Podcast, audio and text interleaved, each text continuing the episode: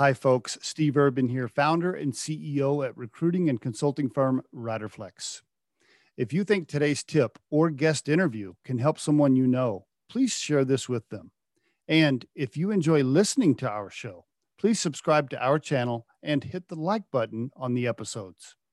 Finally, aside from our podcast, our day job here at Riderflex is to provide recruiting, staffing, and consulting services. You can visit riderflex.com to learn more about us and get the information on the services we provide. And now, a quick word from our sponsor and friends at Marketing 360. Try the number one marketing platform for small business. Everything you need from design to marketing to CRM. Learn more at marketing360.com. Marketing 360. Fuel your brand.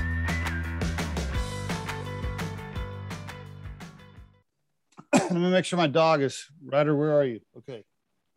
Make sure Ryder's okay. Ryder is my dog for Riderflex. oh, I love that. Love it. I love the branding of it all.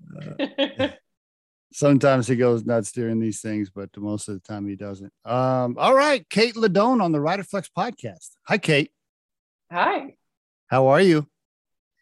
Doing well. I am heading off to Hawaii at the end of this week, so some may say I'm doing great, um, and that would be me. I'm nerve sighted for that. You know, I'm I'm leaving the business for 12 days, so there's the thrill of it, and then the also like, oh, I gotta you know prepare to leave the business for two days.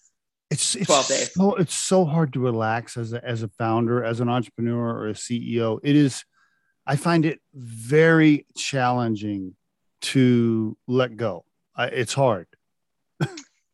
um, as someone who has been to therapy for having OCD, that would be obsessive compulsive disorder and general anxiety disorder, which is this false illusion that you can control everything. you know, which I think most of us just have, especially founders. Um, mm-hmm. yes. I completely co sign that. I did have a shift around that this week, though. Did you? Yes. So, somebody very, very smart um, that I'm in a mastermind with said the biggest thing that holds organizations back is making decisions, right? That's why, as founders, it's hard for us to leave because you think all the decision makings roll up to you. I'm not actually afraid like activities while I'm gone. I've realized that the thing I need to prep the team for is decision making in my absence. And in that way, it hasn't been going over workflows with them. It's let's forecast any decision that you feel not empowered to make a decision on and roll through that with our company values, with what you know to be true. And you know what? You might scrape your knee a little bit and make a decision I wouldn't have fully made while I'm gone, but I'm coming to terms with the fact I need to give you slack to make those decisions, or else we're never going to scale, uh, whether right. I'm going on vacation or not. You need to be able to make decisions. That's absolutely right. If you want to just be a little consultant with two employees and run a little marketing agency, and that's great if you want that lifestyle business. But if you want to scale, yeah, you have to empower people. You got to give them room to make decisions, make mistakes, and you know you recover from those. The team will learn from it as long as they don't uh, drain cash flow. That's right. That's right. Yes, I hear um, you. before we get into Brandwise, why don't you give us some early life? Tell us about Kate a little bit, where she grew up, maybe parents, siblings. Give us some of that if you don't mind. Yeah, I grew up in uh, Southern Maryland. Um, for those of you who know anything about Southern Maryland, I would say Calvert County.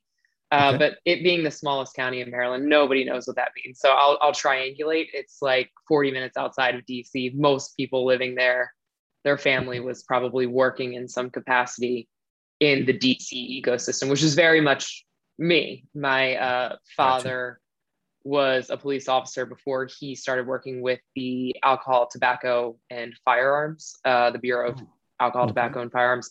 My mother was a school teacher, uh, paralegal before that. So it was very much not an entrepreneurial household. Mm, um, interesting. interesting. All right. That's, yeah.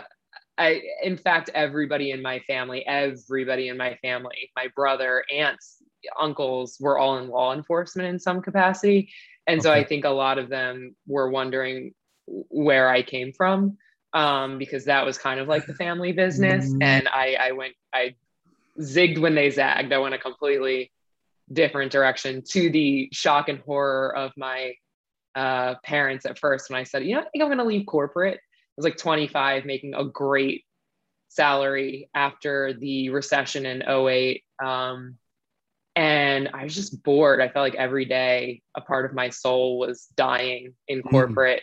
Mm. And it got to a point where I had such an existential, like quarter life crisis that I just had to leave. And I actually, my first piece that got me on LinkedIn was why your parents will never be happy. You're an entrepreneur. And I remember that reached like micro virality of people just being like, oh, yeah, absolutely. My parents were, were not thrilled at all. And some of their parents were entrepreneurs. I thought it was just mm. my parents who were in a more traditional setting that weren't co signing that. But it seems to be a common theme. Did you have any siblings? I do. I have an older brother uh, who went into the family business. He is a detective, um, and he is three years older than me and lives in Tampa with his family. Is your dad retired from the uh, uh alcohol, tobacco, and firearms? A- A- ATF, I guess. Is he retired? He is full full time fisherman. Uh, is, is what he does. I keep trying to incentivize him to like put out content. Like you could write a fishing report and like I could put it on social media for you. And he's like, stop trying to get me to start a business. I'm, I'm just not doing it. I just like fishing. I don't want to create a fishing report. I bet he has some good stories though. Huh? Probably. I bet that, I mean, the amount of stories he has probably unreal. I was lucky enough to get invited to his retirement send off. Um, they were doing cross training with SEAL Team Six and that was that was an experience. Uh, I had no idea what was like. They picked it was seriously like a movie. I was just like picked up in a grocery store parking lot and then dropped off at like the base for the cross training, and then his retirement party was afterwards. Um, cool. So very cool. Very cool. Very cool. Okay, sounds like an awesome family. So so uh, I know you started touching on the career, but first I want to ask about college. What, what did you you went down to North Carolina? What what what, what did you party too much the first year? You, you got kicked out, dropped out. What what happened? yeah, it was not as adventurous as that. I went down to UNCW.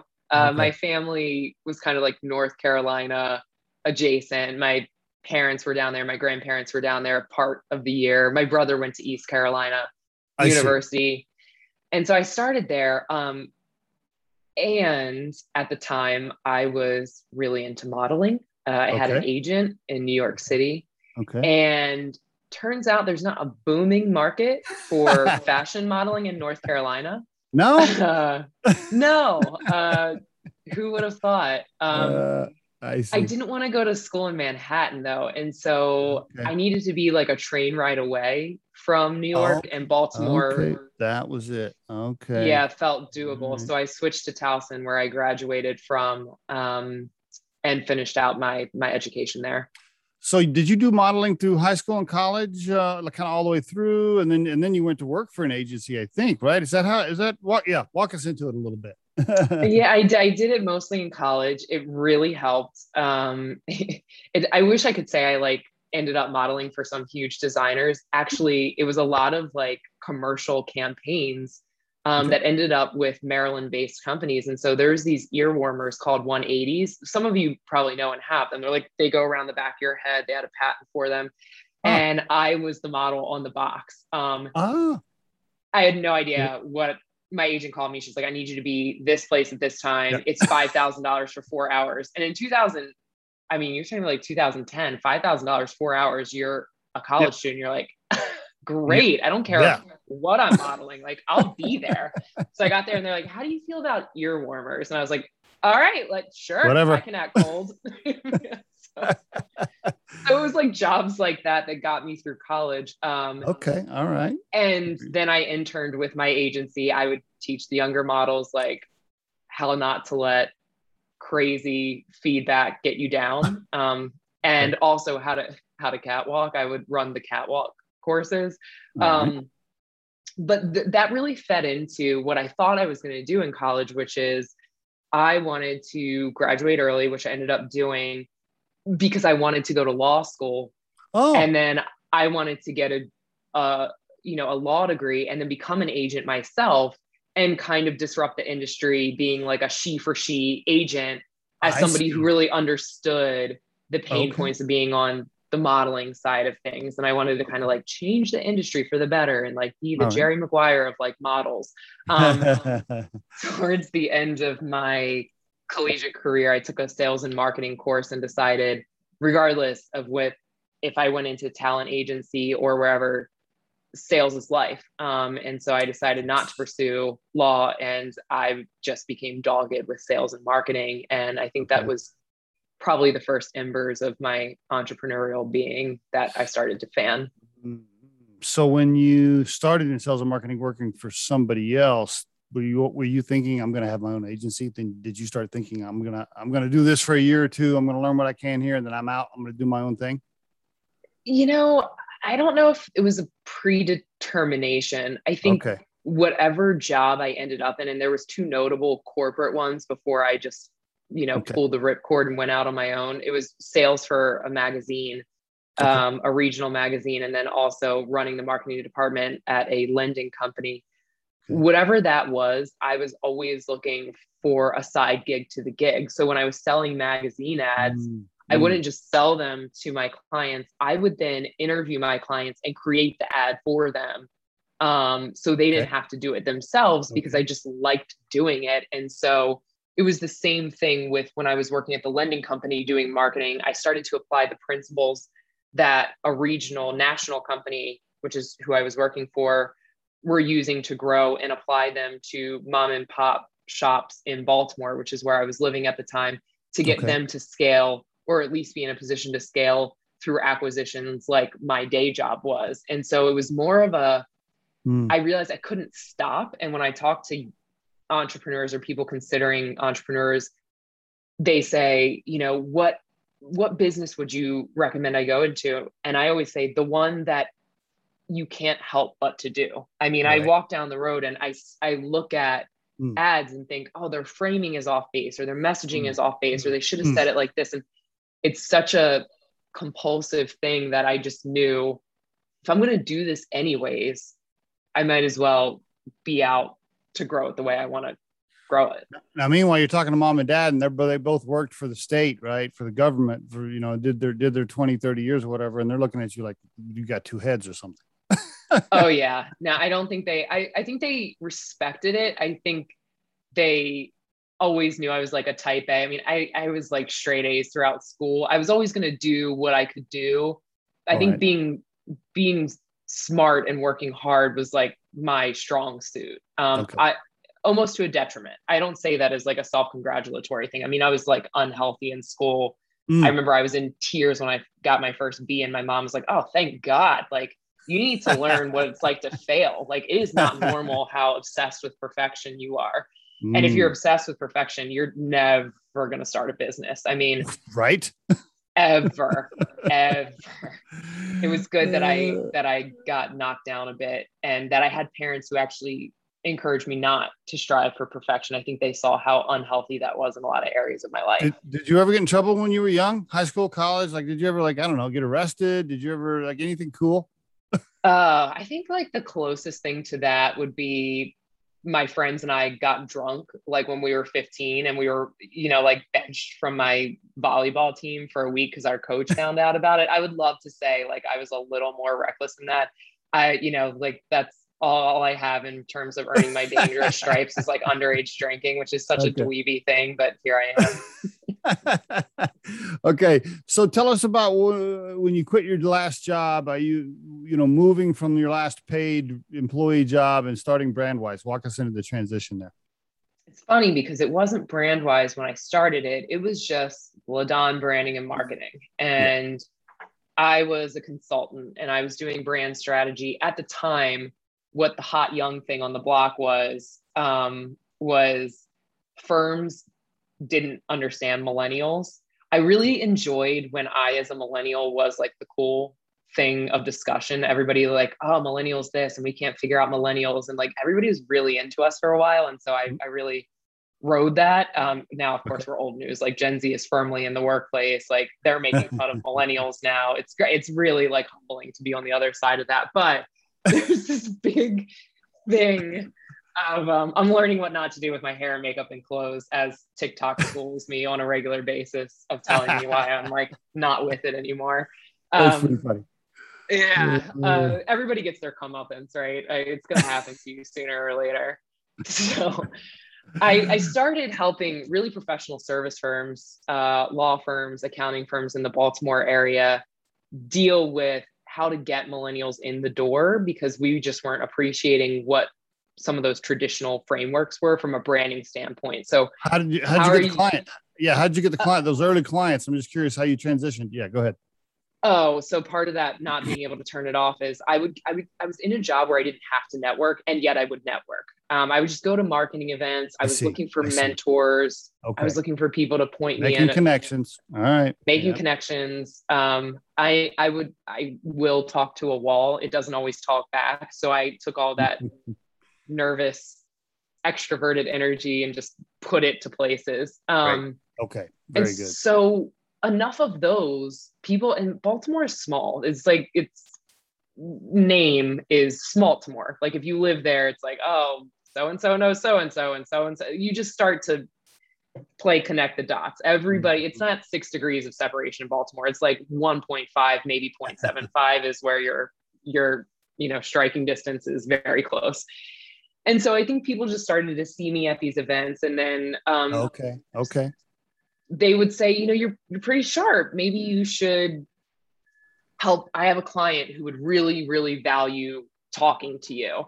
Um, that happened in one very particular instance. I met with this regional accounting firm, and they were really going through it on their rebrand. I mean, it was one of those inflection points of we're going forward and mm-hmm. setting up the succession plan for the partners that are in place now, or we don't know if there's a succession plan kind of a thing. So they needed and, brand, and the, branding strategy overall from 30,000 feet was already becoming your specialty, or did you have something underneath that, like social media or Facebook marketing or this or this or that, or, or were you, or were you already kind of a 30,000 foot branding, branding, branding strategist? Okay. Branding. Okay. Okay. I was fortunate that I really was in a sink or swim position with Mariner Finance was the company I started with the lending that when I started there, I mean, fresh out of college, we were in six states. And when I left, we were in 16 going on 25 through acquisitions. Mm, great and so it really was. I mean, I learned M&A, I learned private equity, mm, and I mm, learned how to mm. absorb internal culture and brands and reposition that and deal with it externally too. I mean, we were roping people into a brand um, from an employee standpoint and from a customer standpoint. And so I think very, very fortunately, I was put in a position to always look at 30,000 feet um, mm-hmm. because of just our roll up strategy and our fierce acquisition path. And Great. yeah. And it, you really, I mean, around that point, it's old news now, but I was starting to see the convergence of marketing, IT, and HR and how omni channel that had to be okay. um, in terms of recruiting, retention, development, and the overall value of your business. So it truly was, I mean, from a, a pretty young age, I had that vantage point um, to see how quickly a company grew and the brand had to grow with it or start at a point where it could grow into that brand. Um, mm. And so I always started there. Like, what's I'm looking at your brand 10 years from now. I need to give you a roadmap so whether it's through organic growth or acquisitions, you can fit into that brand. Like we need to not okay. fake it until you make it, but state it until you create it. You need to start acting like the company you want to be in 10 years mm-hmm. today, which is going to help you make the decisions that you need to be making to get there. Did you eventually get enough clients? I mean, what you're like, oh shit, now I got four clients. I can't do all this work. I got to hire somebody. I guess, is that how it happened? it, in a matter of speaking, um, I, so I had that meeting with the accounting firm. I was waiting to hear back from them. If I got the contract, I would have basically replaced my salary okay. just with one client because I was doing hourly rates and they were Boom. used to that being accountants, right? And they had right. high hourly rates. I quit my job before I heard back from them. That's when my parents were like, "You're an idiot. Um, you really, why would you do that?" And I think this is the other part of being an entrepreneur. You need to know how you're motivated and what's going to scare the crap out of you. And for me, it was if they come back and they say, we didn't really like you, we don't want to hire you, I'm going to dawdle around with my comfortable corporate salary. I'm not going to put my feet to the fire to go get another client. It's true. But if I've already quit, I'm going to be like, crap, I need to go generate. And like, again, mm-hmm. I'm a person that is really motivated by that. Um, and so cool. I think cool. where most people saw it as a win win, if I just would have waited, I saw it as a lose lose. I, I thought I need to jump before I have any evidence that I shouldn't jump. And I need to just build that parachute on the way down. Now, let me ask about that parachute because it's a good good tip for the listeners. And by the way, I love this advice. It is true. If you want to be an entrepreneur and you think you're going to do it without taking risks, I mean, you're living in some sort of fantasy world. There's going to be risks, right? Like you, you have to take mm-hmm. chances along the way, oh, yeah. all kinds of chances on that particular chance, I don't know how personal you want to get, but what was your, did you have like a little savings or were you thinking, okay, I guess I'll move back in with mom and dad if I don't get this? Like, what were you thinking in the back of your head? I did. Yeah, not much. Um, emotional, which I don't, I don't, I don't recommend being either. I don't recommend being emotional. That is, I want to be very clear um, it's worked out for me a lot. It's not worked out for me sometimes, right? Mm-hmm. Um, being just big, I've learned as I've scaled this company and now have a team, you really got to bring logic into the equation. um, just emoting all day is it's not it's not the smartest strategy in the world. Having said that, I think I just thought if I stay here because I'm so checked out, they're gonna fire me anyways. Mm. And like I could get a job tomorrow if I wanted okay. to. Gotcha. I mean, I could go back into yep. sales. Like I had contacts. That's where the power of the network I think came in because mm-hmm. even if. I wasn't going to get that contract, two weeks go by, things aren't looking good. I'm glad I built that network, even though I didn't need to, because I could have made some calls and at least got an entry level job. And at that point, I wasn't in it for money. I've never been in it. I'm not mm money motivated in that regard. I just, I was doing it for mm sheer passion, like anything to get me out of you know death by a thousand cuts on a daily monotonous basis. I love the several good points there. Uh, you know i just want to mention this kate real quick. So first of all passion. You you know if you're following a passion it's never it never feels like a job. Secondly for all those aspiring entrepreneurs out there you can always just go get another job. If it doesn't work if your business fails and by the way it, there's a high probability your first business will fail Mm-hmm. You can just you can go get another job. It's not like life is over. mm-mm, mm-mm. right. So and yeah, listen, I mean, right now with the labor market being what it is, you can get a job like yesterday. You get a exactly. job 10 hours ago. 10 exactly. hours ago, you can get a job. so true. So true. okay, so you started moving along. Uh, you, you, know, walk us through. You started building it, and then at some point you branded it Brandwise. Can you walk us through that? yeah, go for so it. So I had consulting clients, and I knew I was either going to have to come up with a product and grow a business or mm-hmm. come up with a team and grow a business. I mm-hmm. started product, and then I backed into team, and today we do a little bit of hybrid of the two. So okay. around that time, I was actually documenting all of my steep learning curves on LinkedIn. It was just cathartic. I was just like, oh, tried that, failed, tried that, failed. Let me share it with the world so you know I could save some pain. And then I remember I got an email from a company in Toronto saying, Hey, I follow you on LinkedIn. I'm starting this hair care company. Um, I like how you think. Like, I get how you think. I like how you think. I need you to brand my company. And uh, yes, I mean, at that point, I think she had a business plan and some logos that were not great. Let me just fast forward to you all to where she's at today. She's amazing. I was like, oh, hair care, good luck. Like, there's Paul Mitchell and like all these conglomerates, L'Oreal, that have billions of dollars. Best of luck, but definitely will help you brand it. Um, she's in Y Combinator. Their first year, they did a million in sales, and she was ranked as like top 40 under 40 in Canada. I mean, the company cool. is on fire. Nice. I don't attribute that.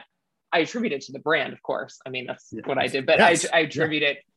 She is an amazing founder. Having said that, I very quickly realized like, oh, I could get leads from LinkedIn. I mean, I thought I was just constricted to Baltimore. Now cold leads are coming in from LinkedIn. Mm. And mm. then I started sharing how I was getting leads from LinkedIn with people. And then they asked me to start to coach them on how they could do the same through content. So I did live classes, hired a VA, turned the live classes into an online course. That was the Influence Academy. I see. Okay, that's okay. Is that still in operation? Influence Academy. It's it's mm-hmm. operational. People, it's like one of those wonderful passive products that I wake up some days and it's just like somebody bought it for two thousand dollars. I'm like, oh, w- wonderful. Um, you know, in 2022, I'll probably make a bigger play of it. But okay. how we became Brandwise was then people started taking the academy executives um, for personal branding reasons and saying, "This is really great. I love that you taught me how to do it. Time. I just don't have the time. Why don't you just write the content for me?" Mm-hmm. And it was an intersection of that and a book uh, publicity agency that saw what I did for an author who launched a book saying, There's a hole in the market. There is a room for executives to build thought leadership on LinkedIn. You are uniquely good at it and you understand branding and where they're trying to leverage the personal brand into a corporate brand strategy of mm, mm. recruiting, lead gen, just overall subject matter expertise. You should do this. Um, so I met with my accountant. This was in December of 2019. And he was like, all right, listen, here's where you're at. You have an online course, you're a consultant. You either need to put the pedal to metal on the online course, or you can build a team to deliver some of the products while still selling the online course because you're always going to be capped as a consultant by the you know hours you have in the day Mm-hmm. And mm-hmm. he loved it. He didn't, he did not say this. This was my takeaway um, because my internal dialogue is very, very harsh. It's like, what I took from that was it's time to put your big girl pants on. Like mm. having your little consultancy is fun and your little online course, but you need to just, you know, show up or or get out. Um, that's not at all what he meant. I think he meant like, are you happy with a lifestyle business right. that maybe you can't exit from, or do right. you want to grow it? Right. I was like, oh, this guy is telling me like I have no business being an entrepreneur unless I scale this puppy. um, and so I sat down with my project manager and virtual assistant at the time who had run a business herself. And I remember she was in on that meeting and I just said, Pam, what do you think?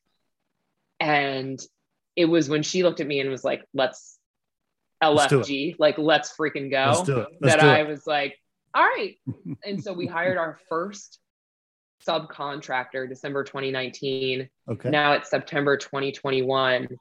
We have 10 employees. Nice. And the company has, my goodness, quadrupled since that point. I mean, we really started with a whole new business model. We started an agency at that point. Mm-hmm. Um, now you have a full blown agency. What do you think you'll do in revenues this year? Can you give it how big is the company in general? I don't know how much you want to share. Yeah, of course. No, happily, I share this with many people. So we're on the march to a million. We'll probably nice. end nice. up uh, closer to like 758 this year. But I mean, listen, 24 months ago in this model, we were at zero. All day, I'll take that. I'll take it. it. all day. I love it. I love it. When you hit a million, it's going to be a, a major milestone for you. You know, uh, first of all, congratulations already of getting it to where it is. But you hit a million, it's going to be awesome. And how many people on the team right now? if you include 1099s and W2, what do you got? Oh my goodness. I think it's like 13 or 14. That has been, okay.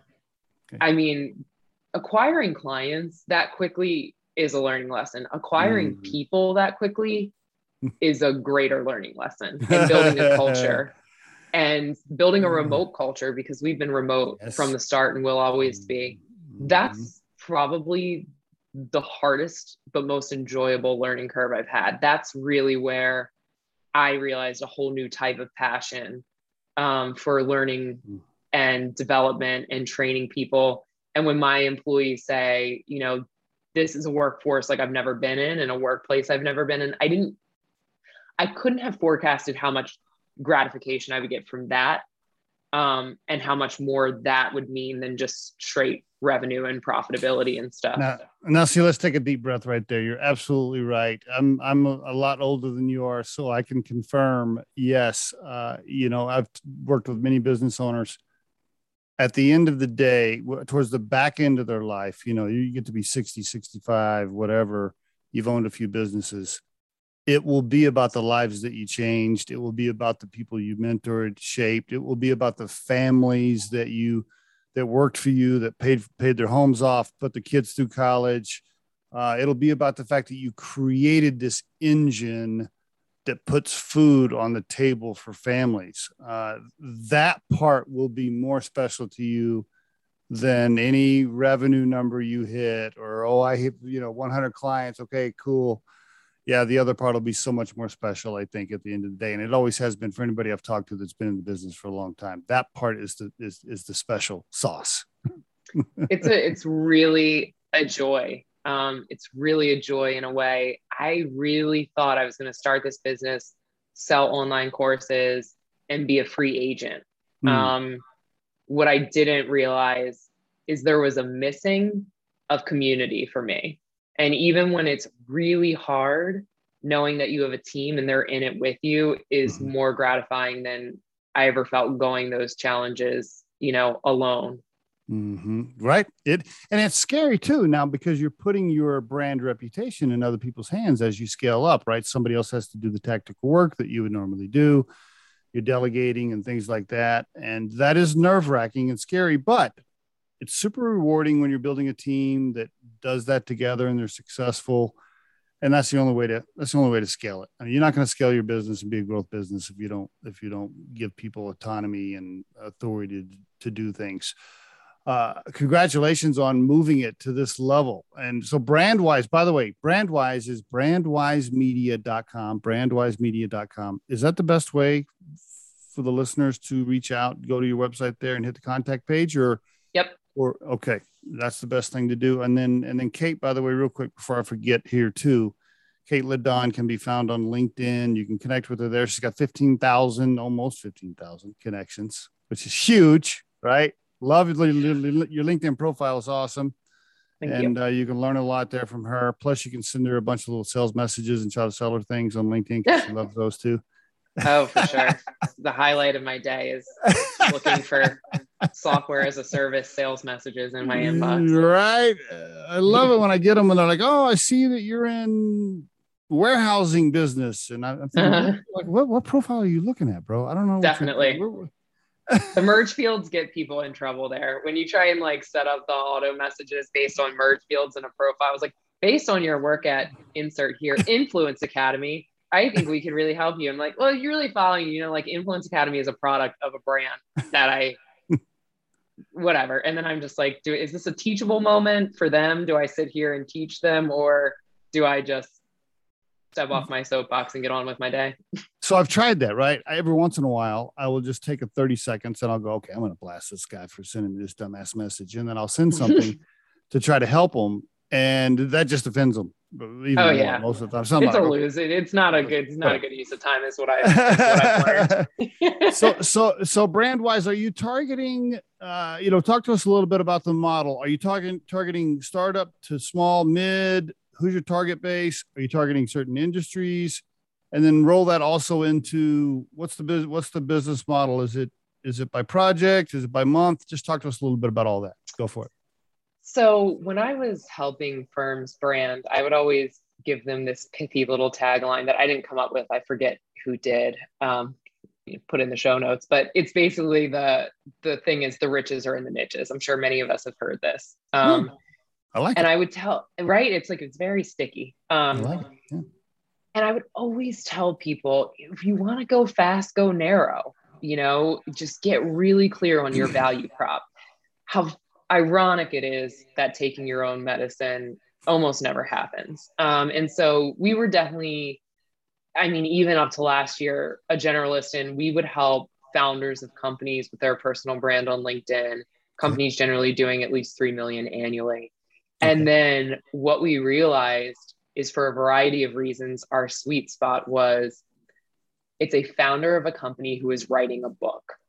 Um, and they're writing a book in some business capacity. So whether that is diversity, equity, and inclusion, whether that is hiring, whether that is HR management, whether it's just straight leadership principles, whether it's investing strategies as a venture capitalist, mm. we get a lot of those. And what we realized the value prop was is that they're releasing this project they spent a great deal of time on that's basically putting out their thesis statement to business is generally what it is it's like their thesis of how they approach business yet they haven't been actively nurturing their personal network because no surprise, they're busy running a business. right. And so we come in alongside a publisher, um, whether it's traditional, hybrid, or self publishing, and we build up the audience, grow them, and then invite them to purchase the book through direct copies or bulk purchases. So, bulk purchases, like organizations, associations will say, we want to purchase 200 of these for all of our members. So we have this conference growing up.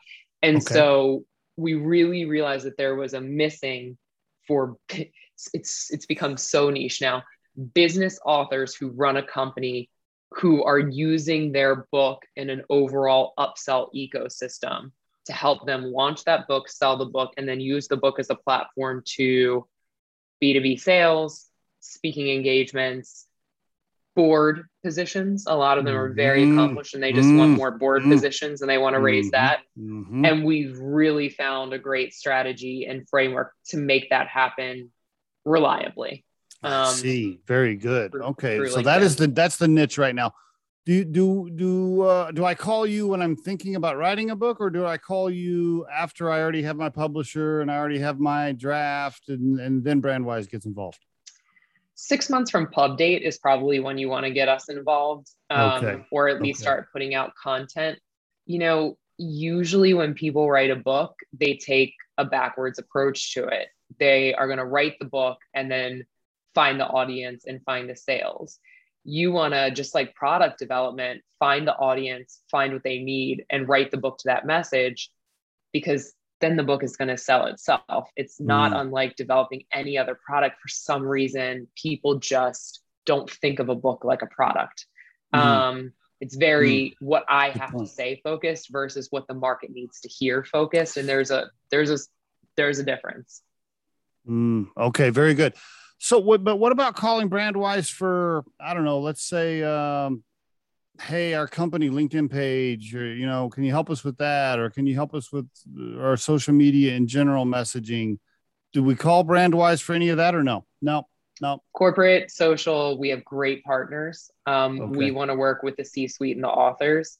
And what's been really great and rewarding as well is developing strategic partnerships uh, okay. with publishers with publicity firms there's so much i think I don't know what I don't know when it comes to hmm. writing a book that I've I've seen even the most astute marketers getting take down, get taken down by mm. marketing a book. It's just part of it is you're in Amazon's world. I mean, we're all in Amazon's world, my God, but you're right, in right. Amazon's ecosystem.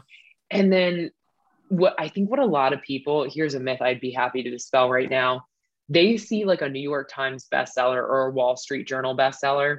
Mm-hmm and they're like, oh, wow, they wrote a great book.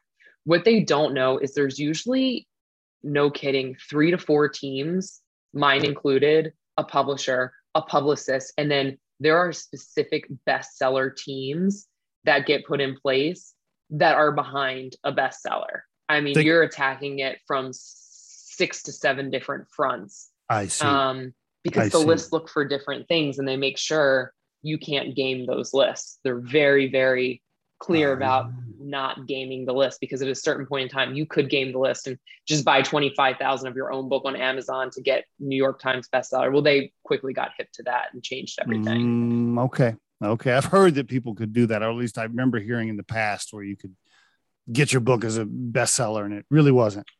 oh yeah, it was the wild, wild west of like vanity list making. Um, the the mm. publishers and the media outlets very quickly realized that people were you know, writing a book and then paying ten to twenty thousand dollars to buy their own book just to get a vanity bestseller title.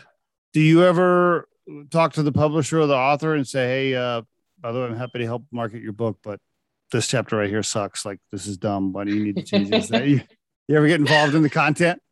Fortunately, we're not in developmental editing. Um, okay. There are certainly times where I get in early enough where I'm like, maybe we re-examine the title. Like maybe we're going to uh, re-examine the title for a variety of reasons though right somebody was telling me the other day that there was a book called like i will help you get rich okay. and i guess it seems pretty straightforward enough right i'm going to read this yeah. book mm-hmm. they're going to help me get rich what the person didn't consider is that you could never do like Google AdWords around that because they would never, and most advertising platforms think that's a false promise.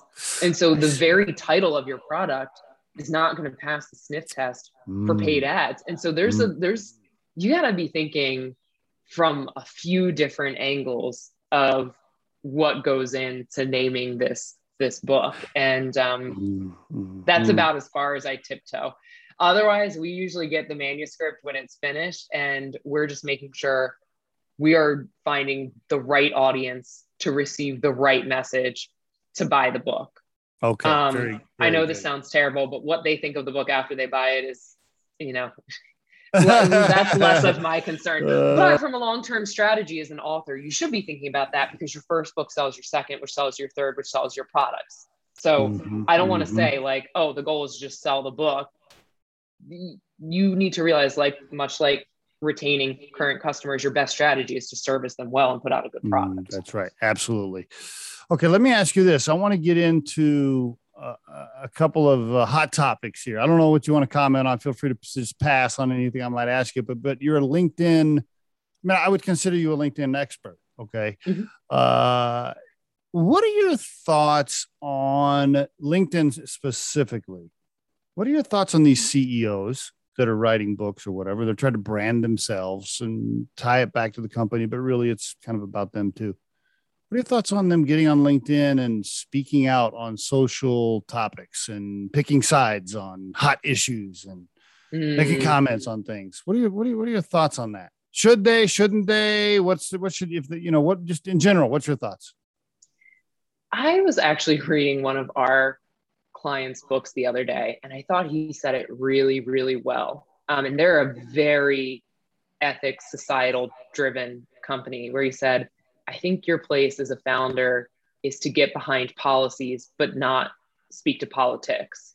Mm-hmm. And I think they were speaking very, very uh, pointedly about, you know, things like AI, gene editing. I mean, you're talking about things that if you don't get ahead of the policy ethically where are you going with society? And I thought that really mm. summed up where I'm at on how founders should use their voice in the platform. As someone, especially if you have a business in a certain industry, you should be a part of the conversation with policy and policy makers and educating them because we're always going to move faster as private sector companies and you know the government probably is mm-hmm. but getting into the politics game virtue signaling that can also have adverse effects and cost you big time in the long mm-hmm. run. And so I really liked that. I think keep it to the policies, you know, especially when there's a direct inline with your company and the products that you're putting out. Um, but getting into politics while you may get into the slipstream and ride the coattails of like big trending media topics, mm-hmm. usually in my experience, not a good long term play for you. If you're not really fully committed to I have a I have a real commitment to the policy and doing what I believe is in the best interest as it goes to the policy and not playing to one side or the other. Mm, good. Okay. I like that. You know, I was thinking about this coming back from my recent camping trip. I live in Colorado, so I go up to the mountains nice. all the time. But uh, I was coming back from a recent camping trip and I was putting my Yeti cooler away mm. in the hmm. garage. I was unloading stuff and I was putting my Yeti cooler away. And I thought, you know, here's a good example this is a good product. I like the product. I'm happy with the product. Um, I would buy another Yeti. I think it works great. I'd even give them a recommendation. I have no idea what the CEO thinks about anything, and I have no idea what the company cause is or the mission statement. And frankly, I don't care. right, sure.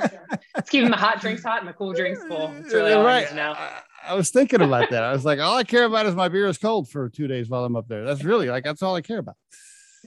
But then I thought, well, you know, is that should I care? Like, should I go on the website and check to see what their cause and mission is? Maybe I should be more mm. into it. I don't, I don't, I don't know. I was kind of questioning myself, but you know, so I was battling that that topic in my head, right? Like maybe I feel guilty about not knowing. I don't.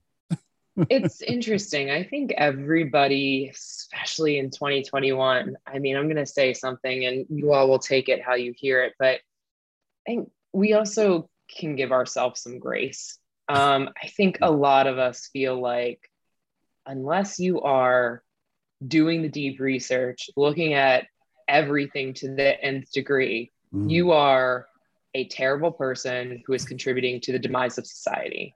and if that is your story, this is where like personal development therapy is probably coming into play here.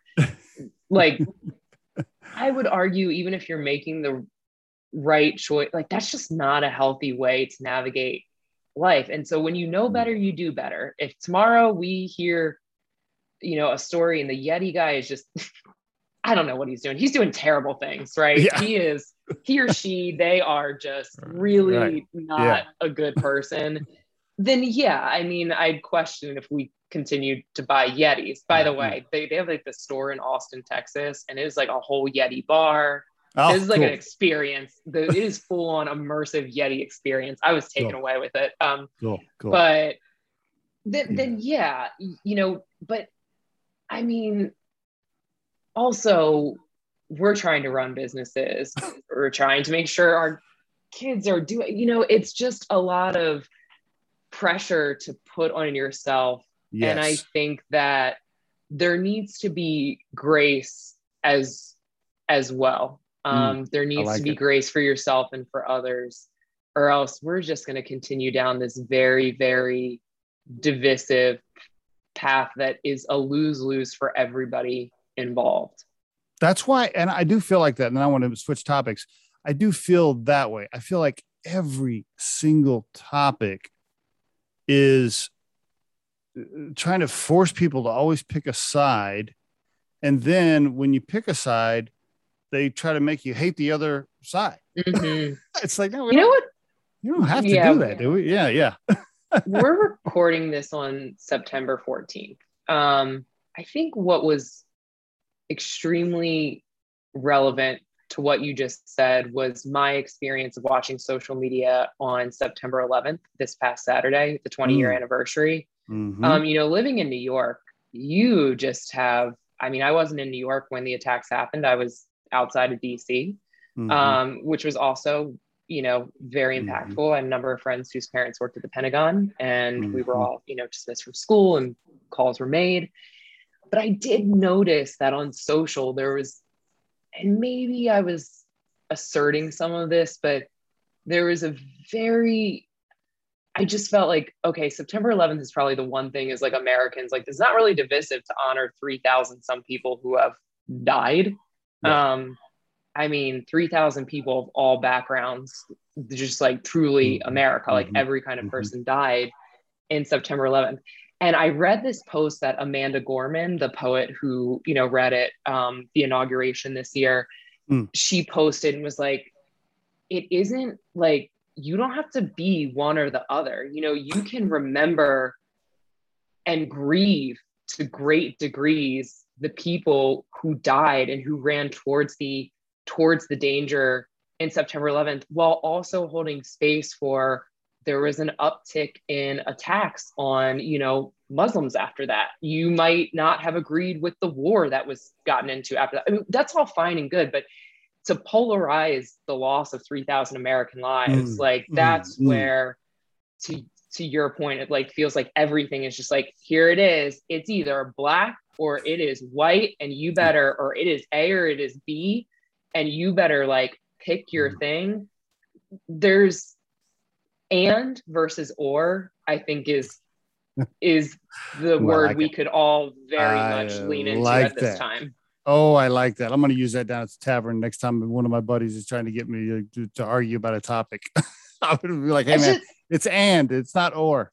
I like it's it. and it's, it's not or. These things are it, that's one part where i sometimes question myself steve on like am i contributing to the demise? I'm, I'm my business is in social media. Right. And i would say that you know we're talking about nuance nuance nuance topics that every person's life experience has 16 different intersectionalities and inputs to it but you want to jam it into a 2000 character thesis statement and then you know, really get on your high horse about how well did I put somebody else in their place.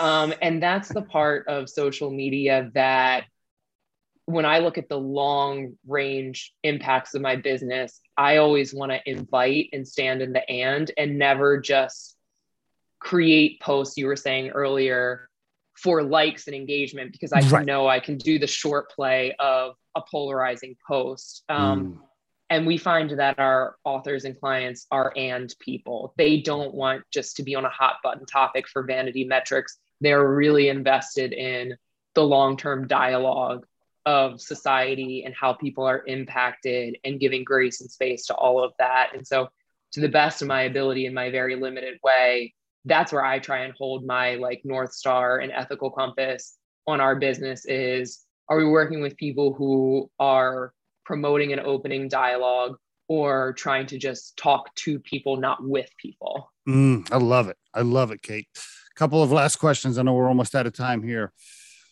First, if you got a call for a modeling gig and out in LA for a month to pay you fifty thousand dollars, would you go out there? I'm just curious. Certainly wouldn't turn it down immediately. I'd be open to the conversation. hey, you're perfect for a movie spot, right? You would you you'd fly out there and talk to them, wouldn't you? Yeah, sure. Why yeah, not? I mean, why not? Why not? Okay. Um, next one is this. Any aspiring entrepreneurs out there listening right now that want to start their own let's call it service related business of some kind. Doesn't have to be marketing, but any any kind of service related business. I know you could do an hour podcast on it, but do you want to leave them with two or three pieces of advice really quick?